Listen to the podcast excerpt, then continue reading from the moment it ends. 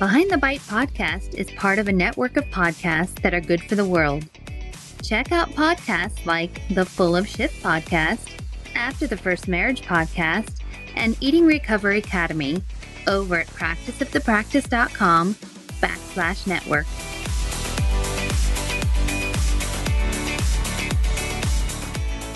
Welcome to Behind the Bite podcast. This podcast is about the real life struggles women face with food, body image, and weight. We're here to help heal, inspire, and create better, healthier lives. Welcome. Well, hello, everyone. You know, I think it would be a safe bet to say that most people listening to today's show have heard the term body image. But I would also say it's a safe bet that most people have not heard the term body embodiment. So that is what we are going to get into today. And I have just the perfect guest here with me today to do just that. So let me tell you a little bit about her before I bring her on. Sophie Killip is a mental health counselor who knows firsthand what it's like to live a life trapped in a web of disordered eating, negative body image, and low self worth. Her journey to healing has empowered her to now focus on her mission to help others who are struggling with their relationship with food, body, and self so they can feel confident in themselves again and live life to the fullest. Well, Sophie, welcome. I'm so excited. It's been some doing for us to connect, but hey, we finally got here. So I know uh, so much back and forth, but here we are in January, and here I am with a nasally cold. So apologies in advance. but you know what? If if people can't understand that it's January, and I think the whole world's been sick for how many years now? I know. Yeah, yeah, it's constant. I actually haven't had a cold all winter yet, so I've done well to escape it so far. Well, I hope it doesn't go into anything else. yeah, me too. Fingers crossed. okay, so you know it's interesting. So you know, I find people on like you on uh, uh, social media. Um, obviously, you're not in my neck of the woods, um, but nope. you know, fascinating uh, social media posts and things that you know caught my attention, and uh, you have a lot to say, and um, I think lots for my audience to hear and listen to. Um, but something that came across that you know I had never really thought about was um, what we're going to talk about today, which is uh, body embodiment versus body image. Um, I'll get to that you know in a little bit here, but um, could you like tell the audience a little bit more about like how you got to you know where you're at in your career and you know how you got to the point where we connected?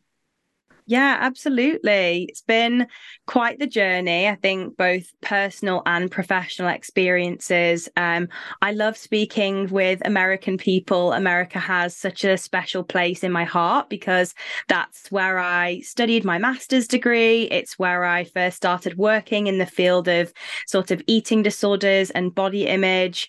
Um, and really, I think I've just been so interested in like therapy and specifically eating eating disorders because I've seen so many people around me go through that, particularly with the body image side of things, which is what we're going to be talking about today. You know, I grew up in um, sort of a very kind of typical, like middle class, like British environment. I did spend some of my childhood in America, which kind of paralleled a lot of like my upbringing in in the UK. But as I went into my teenage years and I really started be- becoming aware of my body and aware of the pressures that in particular women really feel about their bodies. Um you know i i yeah, it, it was hard at times throughout my teenage years.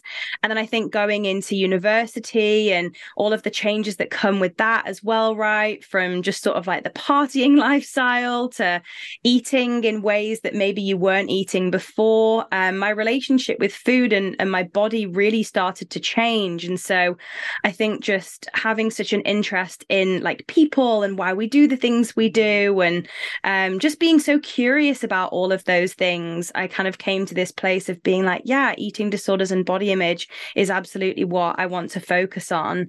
Um, and so with that, I started working at residential and outpatient facilities over in um, Washington. So in sort of like around the Seattle area. Um, and yeah, here I am today. I currently work on um, an inpatient ward for eating disorders um, for adolescents. Um, and I'm kind of moving out of that at the moment and working sort of solely in outpatient and private practice. So yeah, here I am. Awesome. So thank you for sharing that journey with us. Um, Absolutely. So curious now as you're making the transition, um, are you noticing any, well, even, you know, post COVID, are you noticing any uh, shifts in the population you're working with or any shifts just in general, like with, I guess, what is coming into your office? hmm I think from the standpoint of working on a hospital ward. So working with teen- teenagers that, you know, are really, really unwell with an eating disorder and most of them with a kind of anorexia presentation. A lot of the, the team will say this as well, but there's kind of this theory that anybody that was maybe going to develop an eating disorder um, ended up kind of developing one during the pandemic just because the conditions were so perfect for it. Mm-hmm. And once I heard that from somebody, I was like, wow, that actually makes so much sense, right? Because we had our control taken away from us. We had uncertainty like never ever before. We were on Zoom calls looking at ourselves in the mirror more. Um, you know, there were kind of these messages of, of healthy eating that were coming into play. Um, and at the same time, you know, we may have sort of had that access to like being secretive around food and just this like tornado of different factors, I think, have come about about. And so um, I don't know what it's like in the US, but I know at least in the UK, hospital admissions have risen by over a third sort of in recent years. And um, with our healthcare system and with that being public, it's really, really taking a hit um, just on on the community, you know. So I'm kind of seeing it, I suppose, in its most like severe form, not that you know there's a like a one's sort of worse or better than the other necessarily. Um but you know i think on kind of a wider level as well that that sort of disordered eating and negative body image from just yeah social media like transferring to completely online looking at ourselves all of the time I really see it um, growing a lot, and it and it feels very very scary, and that's why I'm so dedicated to being in this field at the moment. Yeah, it's same here. Um, you know, I'm in outpatient private practice. I also was at a hospital before, and um, you know, I can say it was really difficult to get uh, patients into inpatient. There was wait lists. I've never seen that before. Uh, it was just to your point. Um, and for anyone listening who was going through that uh, at the time trying to get in, I mean, know the frustration of that. So, yeah, yeah it was exactly to your point you know loss of control just all the all the factors you mentioned um mm-hmm. yeah yeah and i you know I, I can't even imagine um what that must have been like for people and yeah i guess just for anybody that's listening you know we hear you on that um and i have so much compassion and and empathy for um what people are going through that are struggling at the moment so um, I did want to get to um, you know body image in particular. You know, I spend a lot of podcast talking in particular about like eating disorders, and I have had uh, topics discussing body image. But um, what I did find interesting uh, when I came across you was this concept of um, body embodiment versus body image, and I haven't actually had that discussion before. And um, I thought, gosh, I want to I want to get Sophie on here to discuss this. Uh, I think you've done a good job of kind of um, making that more known. So, you know, for anyone kind of listening, going, "What is the difference?" or "I've never even heard of body embodiment," like, could you kind of go over that with us a little bit? Yeah, absolutely. Um, okay, so when we speak about body image, um, we're often speaking from like an outside in lens. So, our body image, as I'm sure you know you and, and many people listening are aware it's influenced by our surroundings right? So it's influenced by like the beauty ideals at the time. It's influenced by what we might be thinking other people are thinking about our own body image. And it's how we see ourselves when we look in the mirror. It's also you know how we think and feel about our bodies. But it's really that kind of like image that sort of you know you're taking a picture of your body and then you're looking at it that outside in embodiment for many people can feel so much more empowering because it really takes that like inside out perspective of what does it actually feel like to be living inside of our bodies? And it's something that we don't often think about when it comes to body image. We're often very very focused on the external side of things which you know of course they have a level of importance right? Like that's how many people sort of judge one another um and whatnot. But also I think sometimes it really disregards like what it actually feels like to be living inside of our bodies. And I think even in therapy, you know, it's so important to get in touch with our bodies because if we think about something like anxiety, anxious thoughts, um, depression even you know a lot of that all kind of is going on in our minds because we're disconnected from our bodies because maybe it feels scary maybe it feels unsafe maybe it feels really uncomfortable um and so that's how I think embodiment and embodiment practices can really be helpful when it comes to building um, a positive body image. So, when you say embodiment practices? How are those different than, say, more traditional psychotherapeutic techniques or things we do in therapy? Yeah, I guess when it comes to sort of like the um, psychotherapy or like what you might sort of imagine in therapy, which tends to be the kind of talking, doesn't it?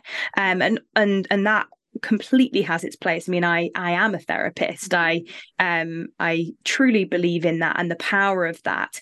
But I think embodiment practices, so really getting in touch with our bodies through um kind of the doing things, the the body scans, yoga, going out for walks in nature, really getting in touch with that, which is something that um we can be doing outside of the therapy room, or you know, we can incorporate it into therapy. There's like walk and talk therapy or there's dance therapy, movement therapy.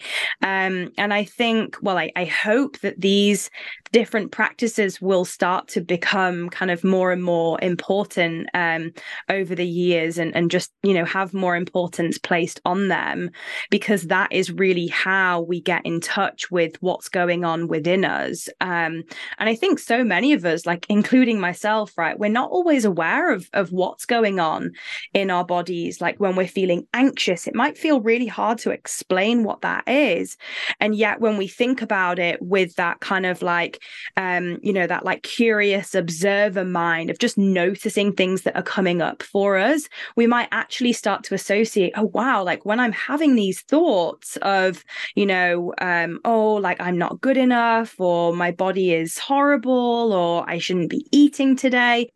Actually, we're really feeling a lot of that physically as well. The kind of, you know, chest pain, that tightness in our throat, sweating hands, things like that.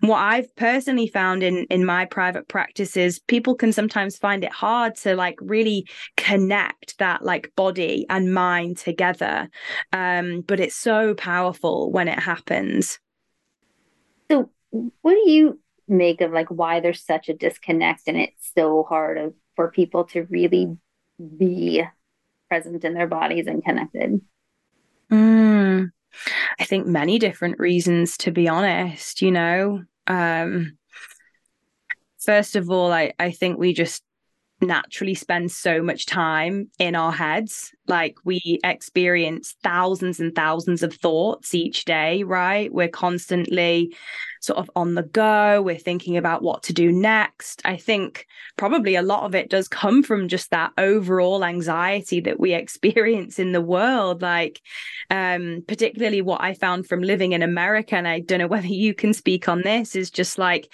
it's constant, you know, it's go, go, go, go, go. You wake up, you go to work, you come home, you maybe work out, you like, there's just all of this, this doing that's going on all of the time. And and i just don't think we always give ourselves that chance to really like sit with ourselves. Um i think that's probably one element of it. Um i don't know if if you kind of can relate to that maybe in just like american culture of like working hard and not always taking breaks. I'm actually curious because you said that like you know is it different now that you're not here for you? Uh, yes. It is. I mean, okay. don't get me wrong, like living in the UK is absolutely not perfect. But um, I just went to Copenhagen actually with two of my best friends, and we um, were talking about things like maternity leave and sort of annual leave and things like that. And actually, me and my two best friends, we all lived in the US, and we're like, oh my gosh, I can't imagine what that would be like to only have two weeks of annual leave. And like going on vacation is kind of this like, um, you know, you go away for four days, whereas for us, a vacation is like two weeks. So, yeah, for sure. Like, if I'm totally honest, I do think that I've been able to connect more with my body and just kind of slow things down a lot more since I have moved um, back to the UK. So, yeah, so it's interesting, right? Like, I, I do I do have to say we we are more human like do doing than human beings. And i you know i do hear i mean i will speak for myself. There's a constant like flow of things to do. And um most of my patients are saying they're up at night thinking about their to-do list. And it's incessant and ongoing. And you know it does impact things like their sleep. Because they just can't even stop thinking about it. Um yeah. you know the two experiences i've had of not living on the mainland i did my uh residency in hawaii. And i remember that like the first like thing I was told is, oh my gosh, you, you know, you have the girl from the mainland, like you got to relax, you know, it's like you just, you're so anxious and high strung. And like, what are you talking about? And then, like, toward the end of my year, I was like, I'm going to be so in trouble when I go back home because I'm so used to living in a different mentality and way of life, just much more relaxed. And it, it was different coming back to California. It was like I had to really get back into the like more doing mode.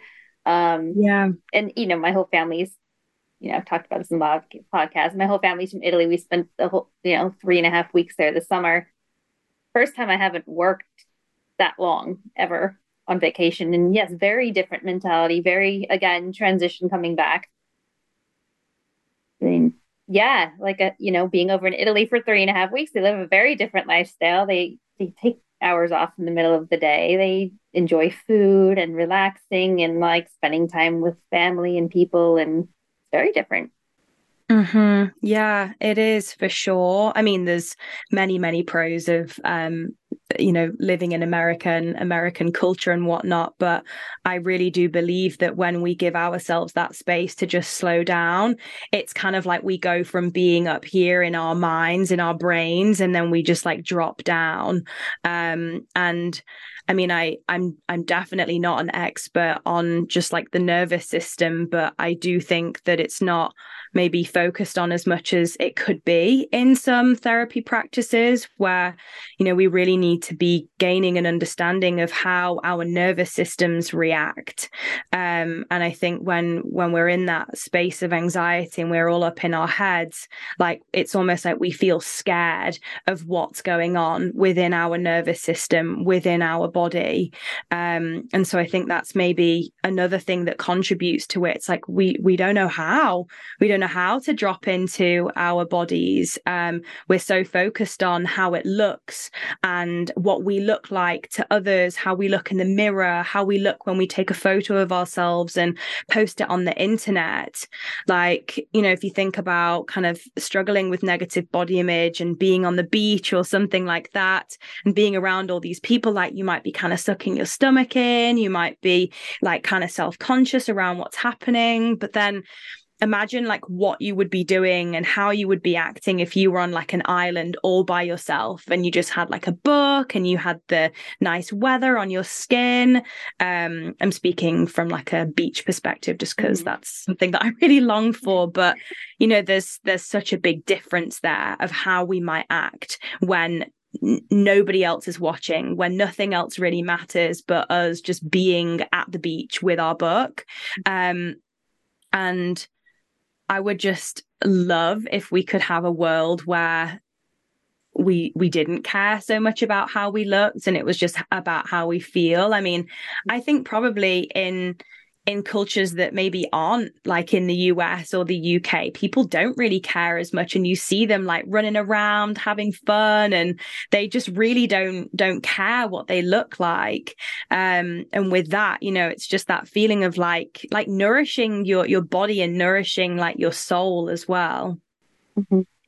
And I love that you said that like nourishing, you know, parts of you. Like I think we so often forget like there is that soul part of us, the spiritual part, because everybody, like you said, they're so focused on making sure the outside looks a certain way and not really taking care to say, like, well, how how's my inside looking? Like if we could just turn ourselves inside out, like what's going on in there? Mm-hmm. Yeah. Be different. Would we feed ourselves differently? Like not just with food, but in so many other ways.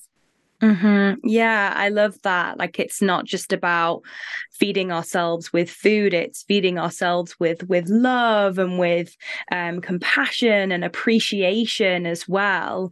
And I think when we can really get in touch with like our bodies and really kind of embody that that love and that compassion, we treat our bodies in in just such a different way.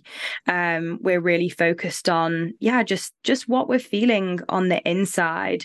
Um, and I think there are many factors that really don't help, um, particularly with social media. I feel like I've said that word like so many times already but i do think that that is something that just contributes so much to us focusing on the things that really really don't matter i mean sometimes I'll ask people, like, tell me three things that you like about yourself.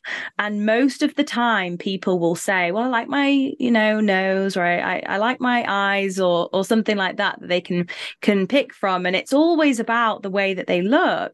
But I'm curious about, like, no, what do you what do you like about yourself, like your personality, or um, even, you know, when it comes to like body gratitude, instead of kind of identifying what you feel grateful for about the way your body looks, let's think about what you feel grateful for about what your body can do for you. Mm-hmm. Like I often have these existential crises. I don't know whether it's because I'm in my 20s or or what, but I think about how just unique and beautiful our legs are our eyes our our lips our like every single sort of muscle and bone in our body it serves this function mm-hmm. um and i think part of that embodiment is really focusing on on that function of our bodies and how we can use our bodies as this um uh, vehicle instead of kind of looking at it like it's an ornament. I love that you said that. And I love that you're in your 20s. no, because it's true. I think, you know, even like with age comes like more wisdom too, right? Like I remember, you know, I've shared on here too. Like I went through my own eating disorder and, and struggles and I hated it. Like so much about the external and my whole life was focused on that. And I, I, the concept of if anyone would have even asked me like that question, I would have looked at them like they had 10 heads. Like, what do you mean my body does things? Like, it allows me to, what are you talking about? Like, that would have been a fantastic question. And I probably would have been so mystified with an answer. But, you know, now looking back, it's like, oh my gosh, like, I have a nose that can smell like fresh coffee. I can, like, you know, smell wonderful things. I can see beautiful things in nature. I can, like, you know, hug my kids with my hands. Like, you know there's so many things right? It's amazing. I can think about things. I can watch movies. I can hear birds. Like you know i can bring my groceries in the house. Like there's things that i can do. And i don't think it ever hits me as much as when something's not functioning or something's mm-hmm. hurting like oh i wish my body was just functioning. Like when i have a headache or you know like i sprained an ankle once and it was like oh you know i didn't appreciate my body when it was like yeah. Stable right? Um uh, maybe that's why those things happen so that we can develop a greater appreciation for the things that we do often take for granted. And that's not to blame or shame anybody that may have responded in a similar way to you. I think really our society and our surroundings can um, sort of teach us that actually what is most important is the way that we look. Um, but actually, it's just thinking about it from a completely different perspective I mean, yeah, I can totally relate right now, like with having a cold, right? My mm. throat's sore and my nose is a bit blocked and I can't smell or taste things like I usually do. Even having COVID as well, like I completely lost my taste and smell on my birthday. And my oh. mum made me all of these amazing, you know, cakes and like brought all these like different cheeses and rose wine. And it was just amazing. Um, and I could barely taste oh. any of oh. it. I know it was so sad, but but now that I have that back, you know, or now that I think about that time where I didn't have that taste and smell, it's like, oh wow, yeah, like I, I can smell that, as you say, fresh coffee or like just freshly baked bread in the morning. Like it honestly is a privilege to be able to experience those things. And I think when we tap into that side of it as well, it can just really help us to see our bodies and our experience of life from such a different way to something that is so um surface level, which is really our external appearance. It is so, so surface level. Yes. And I'm even thinking back, like, oh my gosh, even even in the pursuit of trying to look quote unquote perfect, whatever that was when I was in my eating disorder, even if I looked totally different than I do now in my, you know, late 40s, like I was so miserable in my body, right? Like and I hear that all the time from people. They look back at pictures when they quote unquote looked their best when they were in the midst of their eating disorder. They were so miserable. Yeah. Like they were not happy. And so this thought of like, oh, I'm only going to be happy if I look a certain way or weigh a certain number or wear a certain size, yet yeah. They're not happy. They're not existing in their life. They're not like, you know, present. They're just tortured. Yeah. Absolutely yeah i i I really resonate with what you said there. I, have never experienced a clinical eating disorder, but I certainly struggled with disordered eating in my sort of early 20s. Um, and I mean, I have to check myself even now. You know, I think that's such a disclaimer with this kind of work. Just because I talk about body image doesn't mean that I'm, you know, this perfectly healed human when it comes to my body. Like, I still do really have to check myself. But I think it's about sort of how you deal with those negative thoughts that really matters the most. Um, I was looking at a picture of myself from I can't even remember what age, but basically I I was smaller than I am now, um, and I and I noticed the thought was there, and I was like, hold on, how were you feeling at that time? And when I really thought about it, I was like, wow, I was actually so much more fixated with my body. I was kind of stuck in dieting and in just sort of um, craving those hundreds, two hundreds likes on Instagram. I was really, really fixated on that. And now I feel so much more at peace with my body. Um, and I just think when you know when you look at a picture of yourself, just really give yourself a moment to sort of think about it a bit deeper. Like how how were you actually feeling at that moment in time? Um, and is that really the thing that is the most important to you? Is that like you know a, a, a value of yours that you really really truly desire? I mean, if it is, like maybe there's a bit more unpacking to do, but I think think a lot of people find, oh, yeah, actually that like appearance and that external stuff and that whole like dieting and all of that that stuff actually kept me stuck in not feeling happy and at peace with with myself. So yeah it's you're kind of having to just constantly sort of chip away at the iceberg aren't you and and dig a bit deeper especially when it comes to those surface level photos yeah, I mean, so well said, right? I think probably a lot of people listening can kind of relate. They're probably going, yeah, you know, even when I was younger, or, you know, maybe check yourselves if you're listening, like go look back at pictures and ask yourself, like, what was I experiencing back then? Was I present? Was I happy? Or was I really not even in my body? Was I fixated on so many other things that weren't important? Mm-hmm. Yeah. Yeah, absolutely. Uh yeah checking yourself is is really important. And again just doing that with with compassion and curiosity.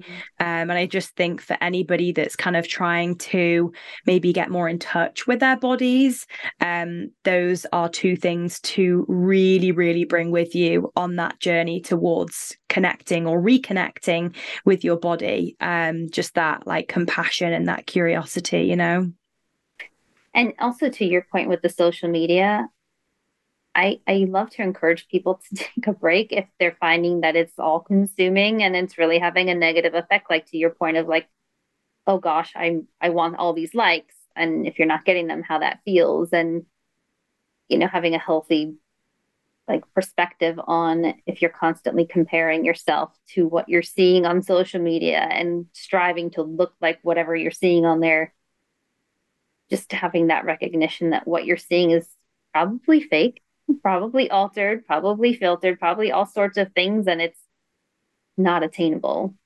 I don't yeah. know your take on that. What do you have any thoughts on that or oh gosh don't get me started a whole nother uh, podcast uh, right yeah yeah i yeah, I feel angry about a lot of that, but I don't think that's a bad thing. I think that anger can really like push me towards what my more authentic values are, um, which is not getting caught up in all of that. But yeah, I mean, especially around this time of year with the sort of like health and fitness promotions and, you know, um, diet culture wrapped up in this is not a diet, which is what I'm seeing so much at the moment. I'm like, you're saying it's not dieting, but it is. You're saying all these things that are diet culture.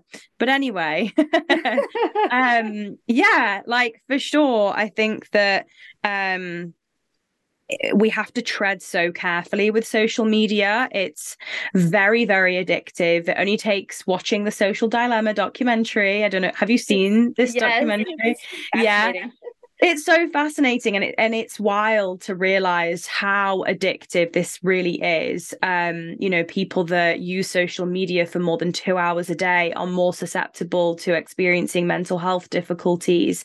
Um and it's only natural to compare yourself on social media. I feel like we have to stop blaming the person that's using social media as well right? Like it's literally human nature to compare ourselves. Mm-hmm.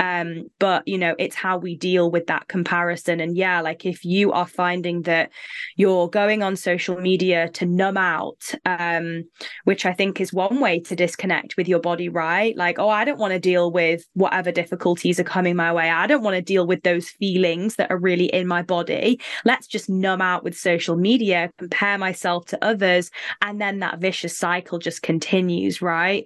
So yeah if you're kind of finding that you're stuck in that like it doesn't have to be deleting social media for the rest of your life, but definitely having like a bit of a break from it, just really being genuine with yourself. Like, what's my intention for using this right now as well?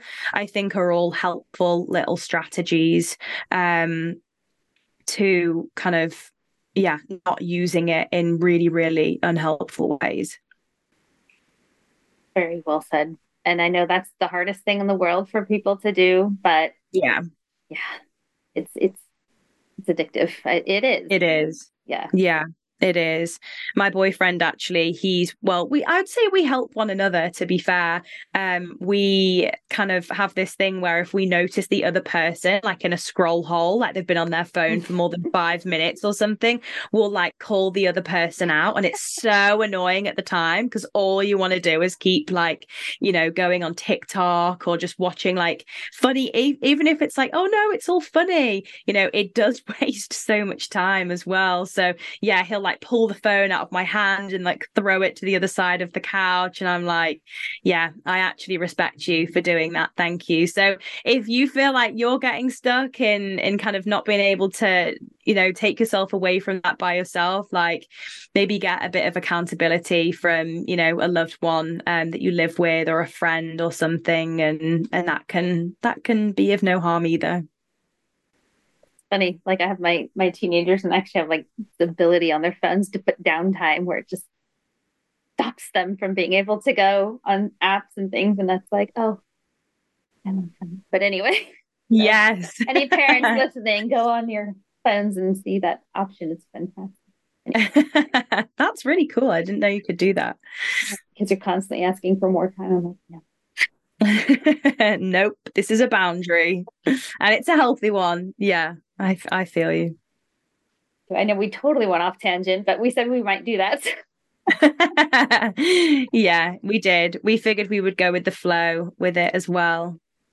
But I think it all leads to that, right? Like it, it we can't really talk about these things because they, you know, the social media does have an impact so much on body image and and it does really i think being on social media does disconnect people from being in their bodies. And so i think it's actually kind of relevant to be honest yeah, for sure. You know, if if you are using certain tools to numb out because the emotions that you're experiencing feel too painful, yeah, that is that disembodiment that is happening there of really disconnecting with what's going on and um I think that for many people, you know, we do feel really afraid of our feelings because we're so in this mode of doing doing doing.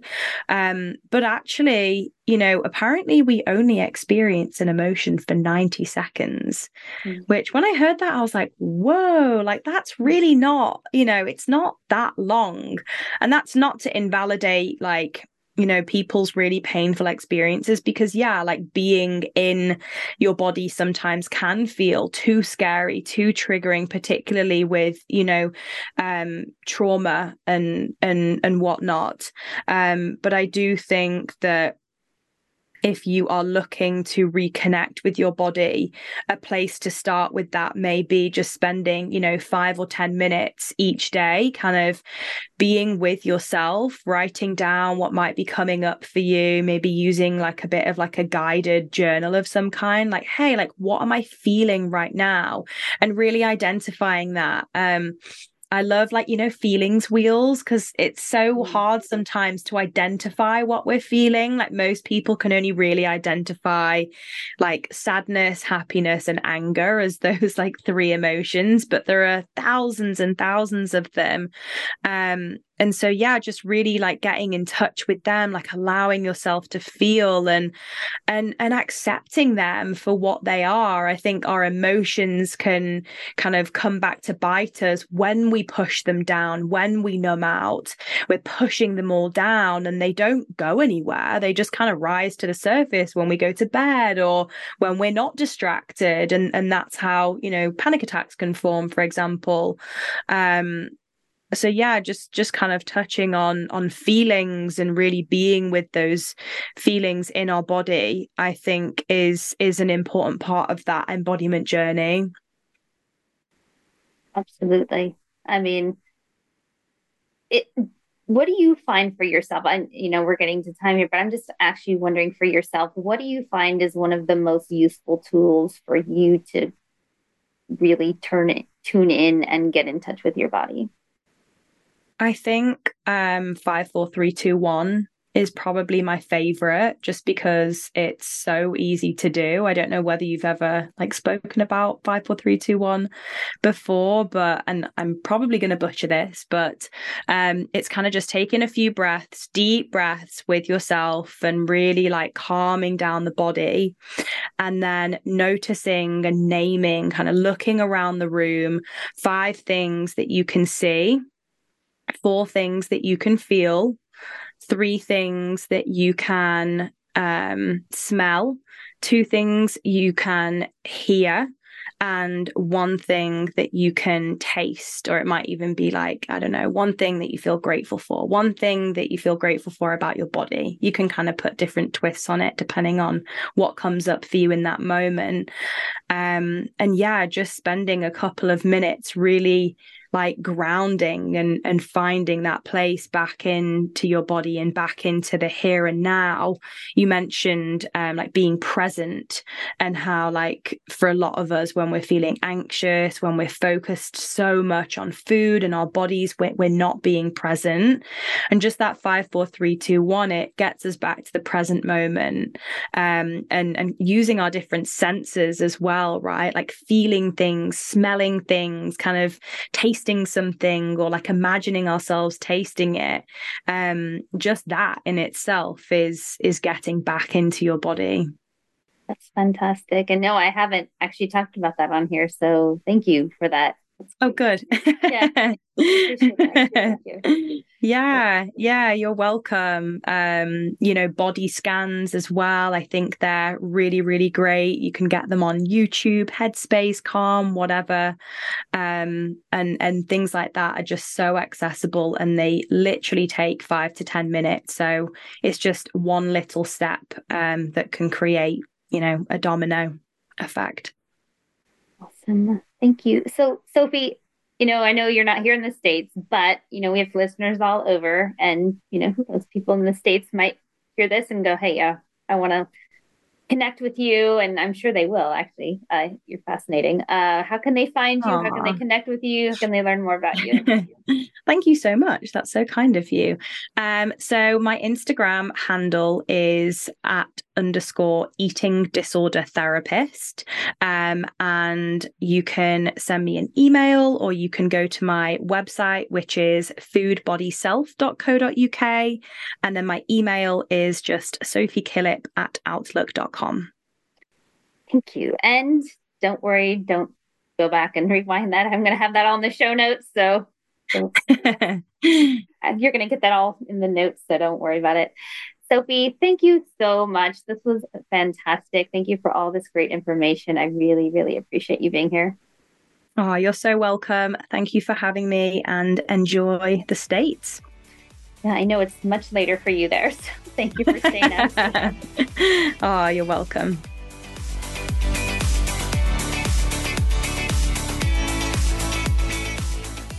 This podcast is designed to provide accurate and authoritative information in regards to the subject matter covered. It is given with the understanding that neither the host, the publisher, or the guest are rendering legal, accounting, clinical, or any other professional information. If you want a professional, you should find one.